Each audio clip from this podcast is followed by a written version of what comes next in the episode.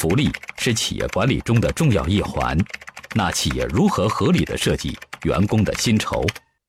这个问题是当今我们民营企业反映比较比较强烈的一个一个现象，就是员工，我来一个人，不管是员工是干部，先问你给我多少钱。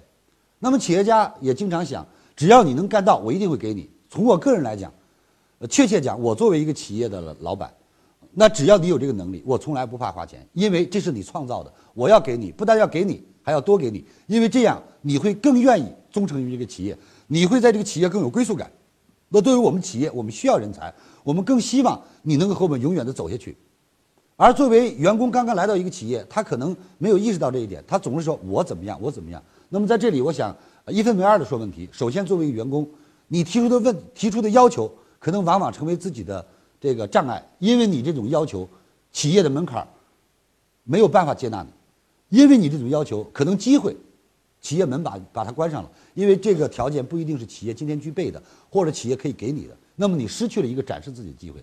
所以我对我们今天的年轻人来说，找工作的时候，如果你觉得自己有能力有实力，你就记住一句话，其实企业没有一个企业家小气，他很需要人才，关键是你能不能真正值这个才。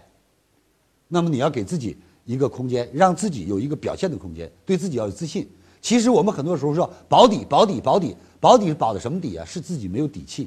我们要保证我们自己的生活。如果说我们停留在职场上这样一个最基础的要求上，实际上来讲，这是我们在职场上失败的第一步。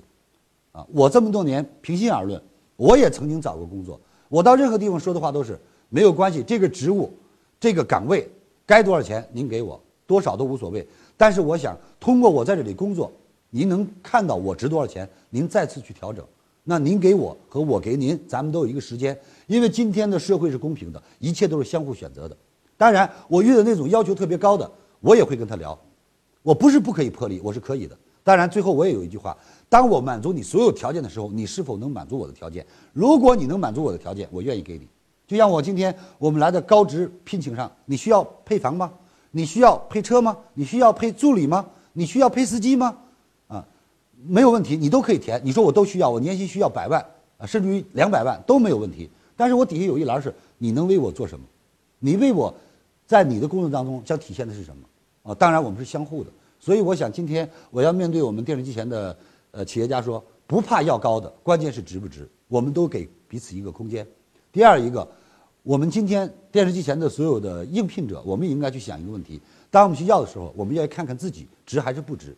啊，知己知彼，方可百战不殆。一个人了解自己很重要。如果真是人才，我相信我们见到太多，从一个员工到一个熟练工，到一个主管，到一个经理，到一个副总，最终成为一个企业董事的，大有人在。如果今天你来到了就把我这当家，你确实做到了一个家中主人主人翁的思想这样的一个呃境界和能力和付出，我一定会开开门让你走进这个家。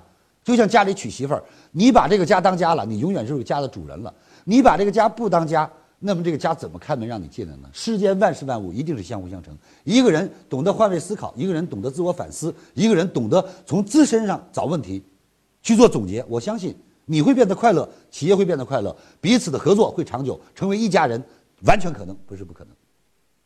谢谢。听完李强老师的分享，有收获，请分享到您的朋友圈，让更多的朋友受益。我是李强老师助理谢慧松。如果您在个人成长、演讲口才、事业家庭等方面有困惑，可以添加微信一七六二五六二三九九六领取李强老师的视频课程。视频课程更加精彩，让您有更多的收获。添加时请备注课程二字。